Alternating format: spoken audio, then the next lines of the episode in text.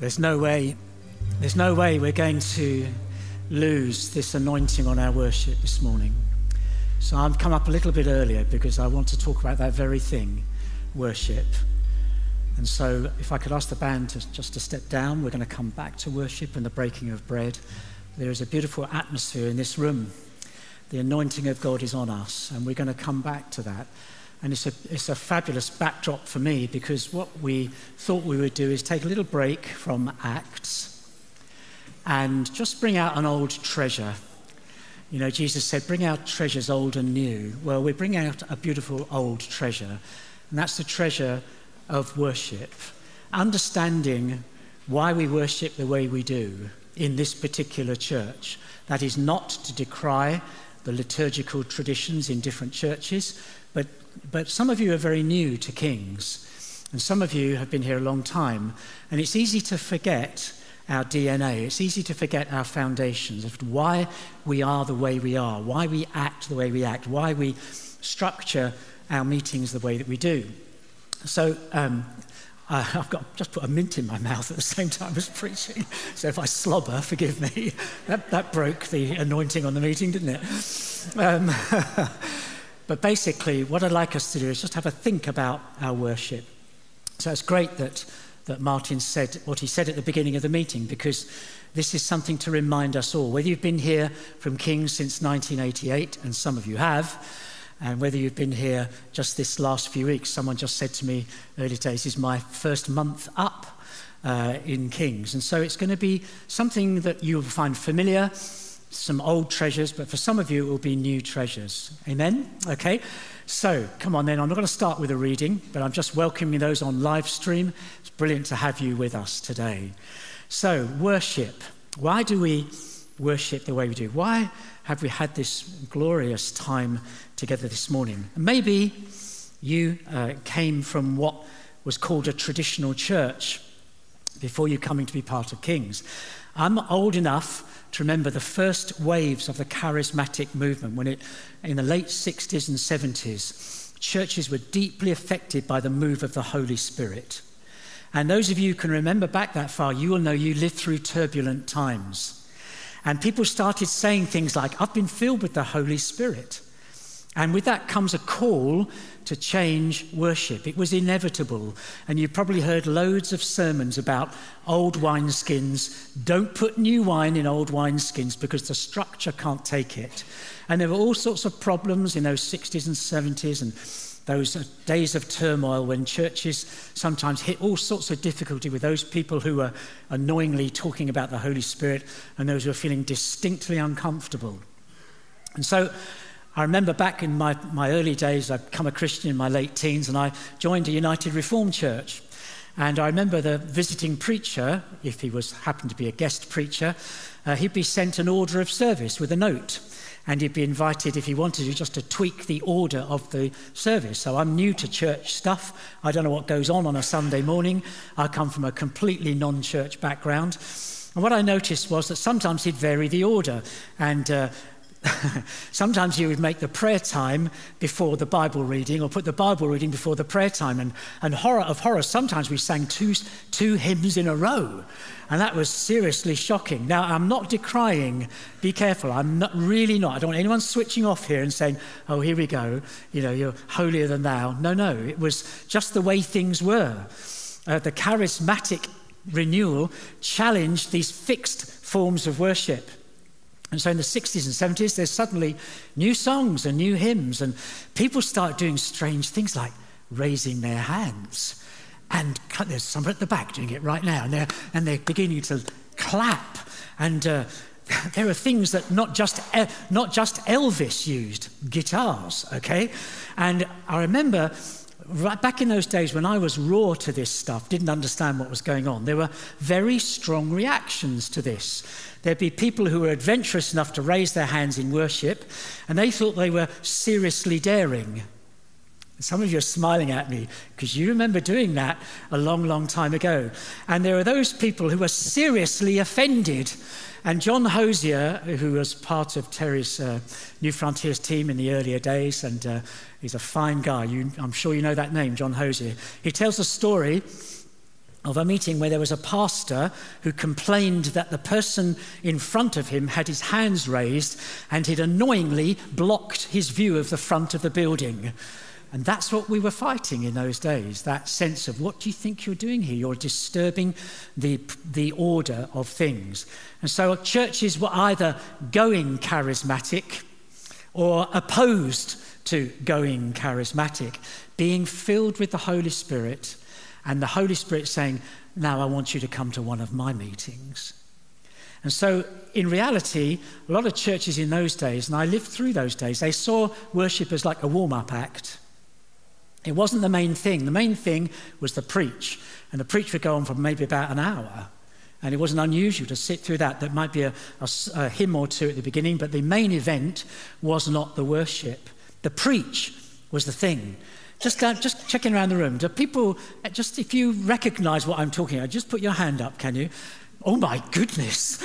just look around the room. Okay, okay, I'm scratching where you itch. Now, again, let me keep prefacing this that I, I, Gillian and I went, uh, it was my birthday a couple of weekends ago, and uh, we went to see The Lion King, and on Sunday morning we went to St Paul's Cathedral. And, uh, and my Latin O level came out, and you're going to get it right now, okay? Gratias agimus tibi, propter magnam gloriam tuam. We went to the sung Eucharist at St Paul's, and it was amazing. Great, great praise we give you, Lord, for your glory, your great glory. So be careful. I'm not saying something that you think, oh, is he being critical? No, no.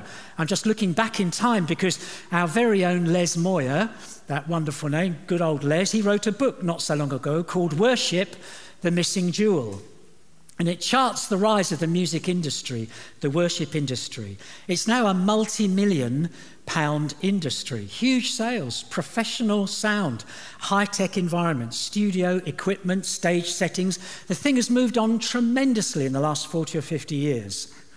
However, we are never, ever going to lose sight of one thing, and that is that true worship, as we've been doing today, and it's so beautiful for me to come in on something that you've already been doing, is for God alone.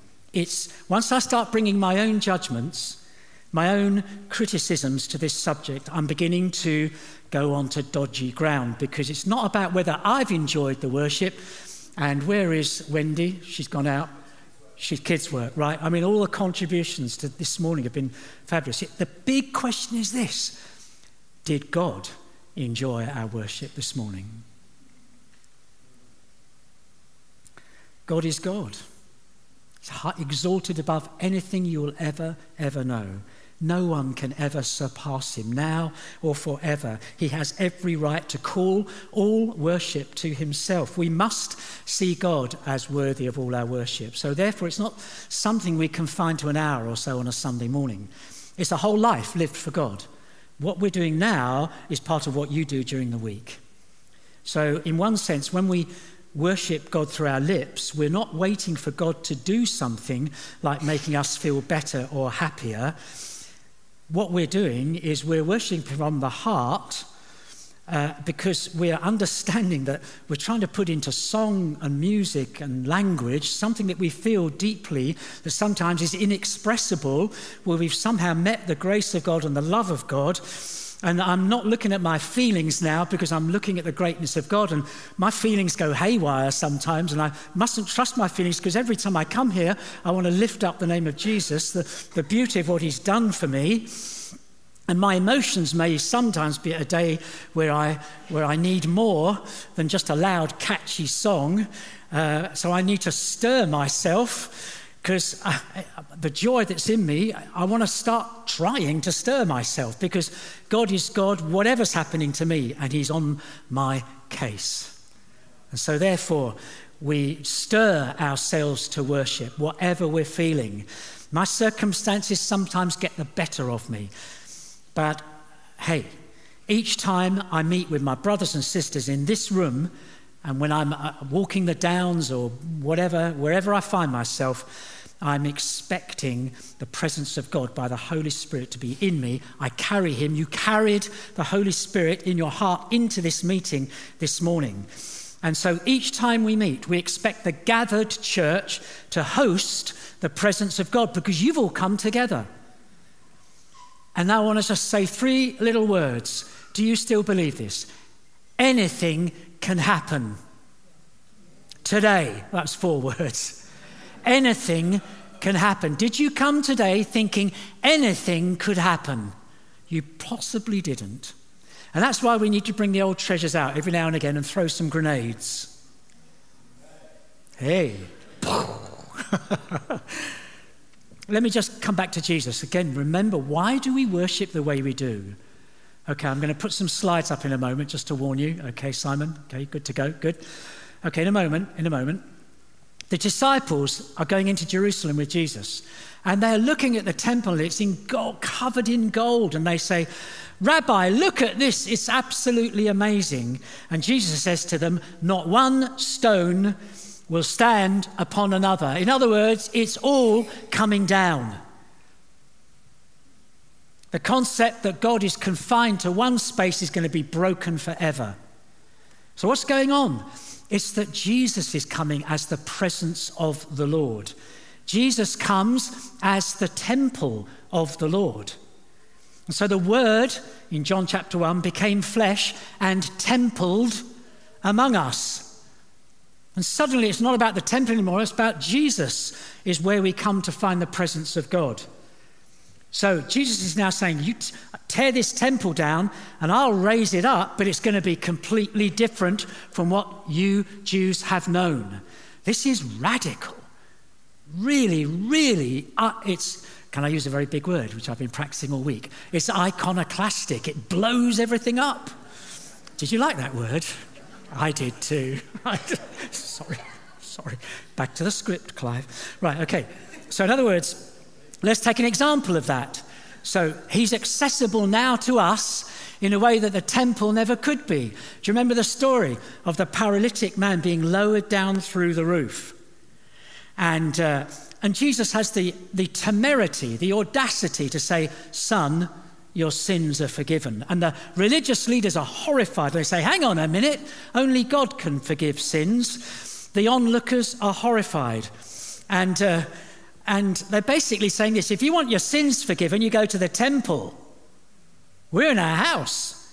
You, hang on a minute, Jesus, you, we, you buy the lamb, uh, you, you change your money into temple money, you buy the lamb from us, that's how you get forgiveness. That's the way we do things round here, Jesus. You get God and you get your forgiveness this way, through the temple. He's basically inaccessible to you. You've got to, you got to jump through our hoops. And so these religious leaders ask him when he's talking to the paralytic man, they say, How do we know that you can forgive sins, Jesus? And he says to the lame man, so that you know that your sins are forgiven, get up and walk. So the man gets up. And that's how he knows his sins are forgiven. The healing miracle demonstrates that God is here in the house. he forgives sins outside the temple. Suddenly, God's in the streets. Can we have our first slide up? Okay. This is an amazing picture. I know a church in Lesotho that's just like this. That's church. That's a fabulous church that meets under a tree in Lesotho. Forgiveness is now accessible. You can have your forgiveness here in this house, not in the temple. Come have the next slide, please. Okay, here's, here's a typical Middle Eastern house. The animals are under in, on the ground floor. The smell of the goats and the warmth of the goats or the sheep or the animals is coming up. It's a, an acquired smell. You, and you might have your house meeting on the top of the, on the roof. You might have it in the courtyard. That's where the Christians gathered in the first century and in Solomon's colonnade. Your sins are forgiven without going to the temple, and here's the dynamite without buying a lamb. Now, what am I saying here? Let the Bible story move on because this is all about worship. You are now called the temple of the Holy Spirit. The church is now the temple of the living God, both individually and corporately, when we come together. Ephesians chapter 2 says it. You're fellow citizens with God's people, you're members of his household. You're being built together to be a dwelling in which God lives by his Spirit. And so we are uniquely God's dwelling place now, here, right at this moment. God is here. Isn't that wonderful? Doesn't that make the hairs on the back of your neck stand up? Can we have slide three? Now, we were in a church just like this a couple of weeks ago, and it was beautiful. And I, I did a, a, a finals paper on Gothic architecture in France. You know, I, I, didn't make a lot of money out of it in my future career, but I know what that means. It's all about light, it's all about space, it's all about lifting your eyes up. And you go on a journey through a Gothic cathedral to the end window. It's a journey that you go on. It's beautiful. It's beautiful. It's a temple and it's, desi- and it's designed for worship. But let's not forget, and there's nothing, we need these, these spaces to remind us of how in the Middle Ages they wanted to glorify God. But you've got to be careful. You've got to go back to those first principles of what Jesus is saying, it's all coming down. Now, again, get me right here. I am not being offensive. The gathered church, we are his dwelling place where his presence and his power are to be found. This is a treasure. Where the church gathers, it's important that you and I sense that we're gathered to the presence of God. And so our worship will be amazingly multifaceted. It's going to involve a wide range of instruments. Now, just indulge me with the next slide. I love this next slide. now, you know what that is. That was there at the beginning of the charismatic renewal. You probably don't even know what that is, do you? It is two names it's a tambourine or a timbrel. Right, hands up if you used once to own a tambourine. Oh, well, how come you're not bringing them to church then? Rich Butt, Martin Cooper, Caleb, they're all cringing, but the rest of us, we're bashing our tambourines, and somehow something was broken. That some grown man would be prepared to play the tambourine because there's a new form of expression. There's freedom in worship. You're not stuck with a particular style of worship. Tambourines. Do you know what? Wouldn't it be hilarious if you all brought them next Sunday?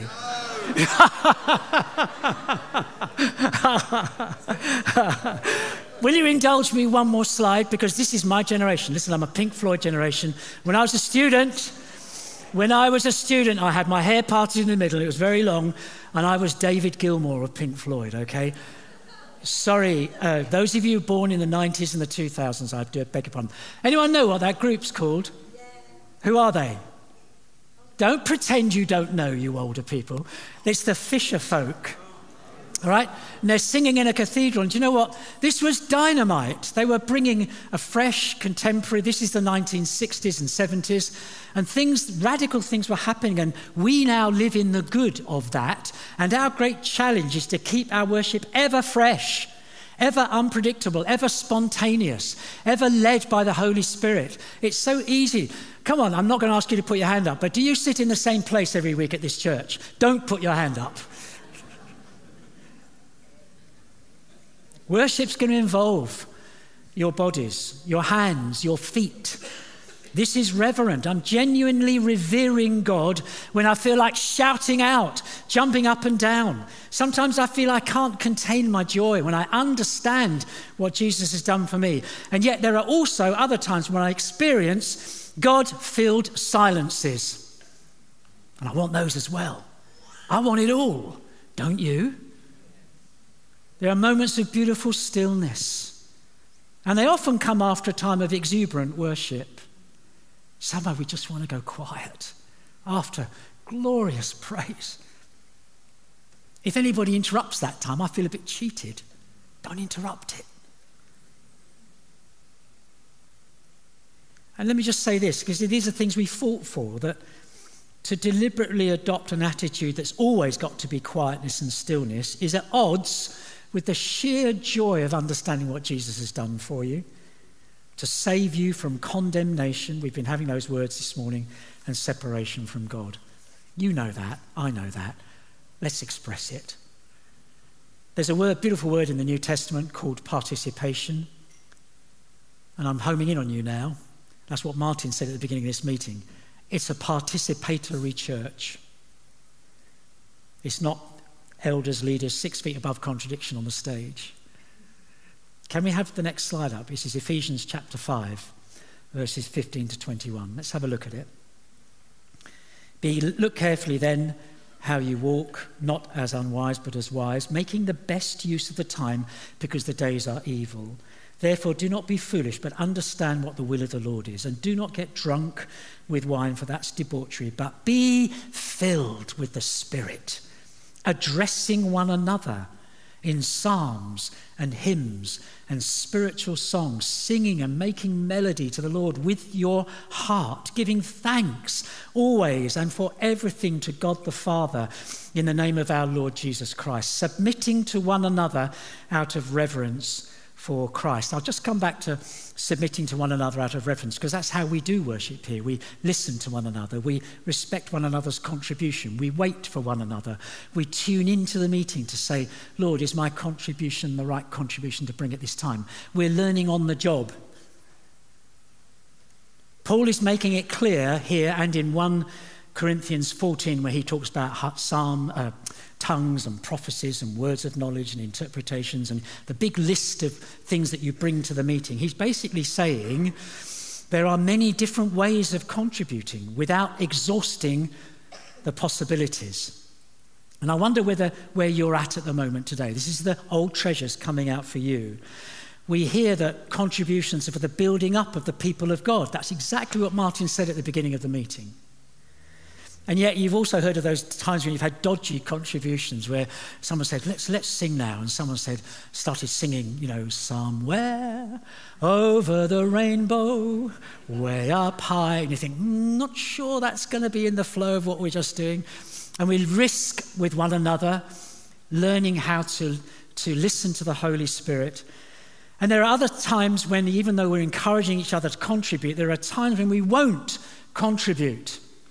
We may feel stirred and we think, oh, I really want to do something here, but we sense it doesn't quite fit. And the flow of the meeting is going in that direction, so I'm hesitating because I'm holding back because it could possibly unhelpfully change the direction of the meeting. And he calls you and I to maturity. He calls you to mature judgment of this meeting. It's not just for Caleb and Martin today. You're judging the meeting. You're mature to say what's right next, Lord, because you might be about to use me. Do you believe that? Hello? It's gone very quiet in here. I love it when we hold back for the good of the church. That's, that's precious. That takes, in some respects, more maturity than learning how to, to prophesy and to, to bring an appropriate contribution. Can I say this as well? It really does help if you've been soaking yourself, even for just 15 minutes, in the Word of God before you come here on a Sunday morning. I know it's a rush in the mornings. I know, hey, you've just had an hour in bed. what was it that. Um, it was a very funny tweet from Mike Pilavachi this morning. Clocks He's a Yoda voice, okay? Clocks put back this Sunday, you must, or in church alone you will be. ooh, oh, the force is unusually strong in this room. Okay, OB, OB1 Ollie has taught you well. Sorry, don't get, don't get, come back, come back, come back. But I love it. And let me just say this that you, and, and if you come to the nine o'clock prayer meeting, come on, come on. Come and join us. We're praying for you guys. We're praying for the glory of God to fall on our kids. We're praying for the glory to come out of this room and out into all those cars and people over there shopping at Morrison's right now. Come and join us at 9 o'clock to 9.30. And actually, that will prepare you for your own contributions. Come on. Let's be a church that's crackling again with the electricity of the Holy Spirit. I know we are. Hear me right. It was beautiful this morning. You, you wound me up.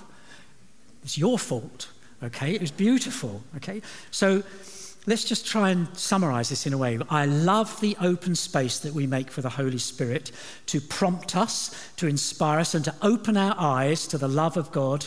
But open space can be a risk. So I love it, that risk where participation is genuinely expected So we genuinely expect that, but there's the possibility now, because we expect participation, that we will experience the glory of God in our meetings. Do you believe that? And the, now, happily, my experience has been that when we open up the meeting to the Holy Spirit in the churches that I've been in before, I've, I've always seen more glory than, than not. In other words, there have been times when things are a bit dull, but actually, when I've opened up the meeting and saying, Lord, come in by your Holy Spirit, they have been more like touches from heaven.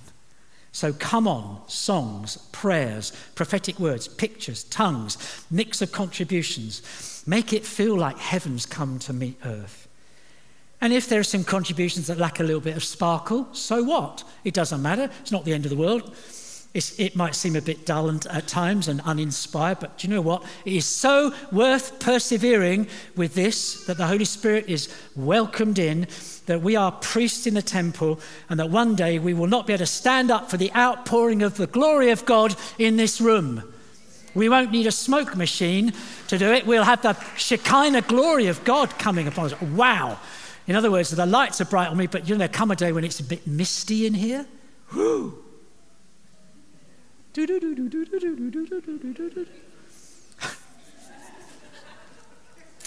I've had three Weetabix this morning. So. so come prepared. Come prepared, all of you. I'm talking to the back row now. I'm talking to the row. Hi, back row. Hi, hey, come on. That's good. Let me say one more word and we're going to come back to worship now. There's another beautiful word in the Bible and it's called revelation. Now, I'm talking about the book of Revelation now, because somehow our worship in this room, in some way, should reflect what's going on in heaven right now. Do you believe that? You're an outpost of heaven right now. You are getting a foretaste of what's going to happen later. You get glimpses of the church worshipping in heaven here. But in heaven, it's, it's not unrelated to the church on earth. You might think, oh, that's revelation, that's for later. No, no, that's for you and me to look and think, wow, look at what's happening in heaven. Let's transpose some of that down here. The church in heaven, as one commentator put it, is simply the church on earth promoted. And in some way, there should be at least some reflection, even a pale one, of that church in the age to come. And so I'm reading in Revelation about people who've been redeemed from every single nation I just met, um, I, am going to talk in Tagalog now. Do you remember I told you how to say, I know your face, but I can't remember your name? Kilala kita, pero. Shout back the answer. There's a Filipino family over there, so I, I picked on them. So I'm being very rude today, aren't I? Pushy. But listen, every tribe and tongue is going to be there before. You can imagine what that's going to look like. The treasures of the nations, the honoring of the, the tribes and the tongues bringing their riches to the king. They're standing together before the very throne of God Himself, where they adore the Lamb. And this is your destiny. And I want a bit of that now. And so do you. This will be us one day. It's almost unimaginable. I, I, see the redeemed people of God together in worship in this room, and then one day we're going to see that like you've never, ever been able to imagine. And you've got a Savior whose heart is inflamed with love for you. He's bled and died for you. We're going to break bread in our worship in a moment. And Jesus, in his tender love for you, went out into the darkness and sacrificed himself for his bride to make her safe. Who would have ever thought that a man dying on a cross was a definition of love? Worship is no cold contractual affair. Worship in Revelation is where Christ treasures his bride and invites her to the marriage supper of the Lamb. Isaiah 62, it's all there in the Old Testament, as a bridegroom rejoices over his bride. Oh, it's hard to read. So will your God rejoice over you. God's people are his precious treasure. As one other commentator said, she, the bride, you, make his pupils dilate. His heart sings. He delights in her and will not stop. She is truly, deeply, passionately loved. I'm going to end there now because I want us just to think of one extravagant act of worship that Jesus received from a woman who had a very checkered past. Mary Magdalene, was it? We think it's Mary Magdalene. And she opens a bottle of perfume, and it's worth a year's wages. A year's wages. She breaks it open. What on earth are you doing, Mary? Say one or two disciples. This is a pint of spikenard. It's such a strong fragrance. And she's broken open the whole jar. The whole jar she's broken. This is totally over the top. This is totally excessive. It's so costly what she's done. It's a year's wages. And then she unravels her hair. And that and she dries his feet with her hair. That is another shocking action. That's for her wedding night, unraveling her hair.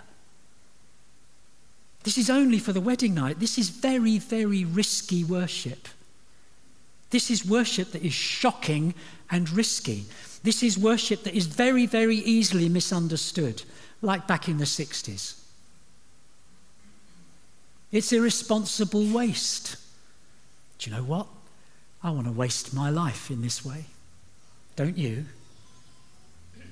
I want us to be a church that's so aflame with worship that when you come together Sunday by Sunday, you think, man, I don't know what's going to happen next. And the company of saints have grown to a maturity where we all listen to each other, we all know how to flow together as one. Isn't that exciting? And where there is unity, there the Lord commands his blessing. We will see healings popping up all over the room.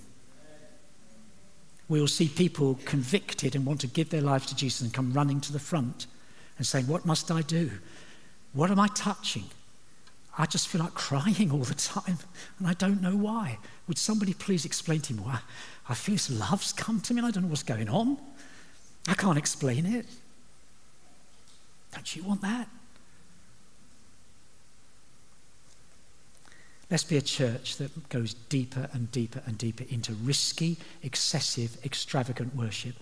Open your mouth and sing Open your mouth and bring forth contributions that are biblically true and strong. Read your Bibles. Pray before you come here. Let's, let's set the place on fire. Let the Shekinah glory fall. And then you come out of here and you say, You'll never know what happened. You'll never guess what happened in this church in Kings on Sunday. Man, you missed something so amazing. That's my heart. And I know that's your heart too. Can we have the band back?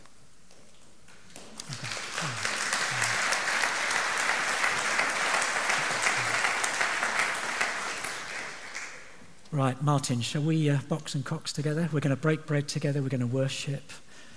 Let me just pray. I'm not going to pray. I'm not everyone who prays next always re-preaches their sermon, but I'm not going to do that. So, Lord, we're just going to humbly invite you. It's for you, Lord. We want you to be pleased with our worship, Lord. Our hearts just long for that. That you should say, I love this fragrance coming to me, and I will move among my people. Amen. Let's worship and break bread.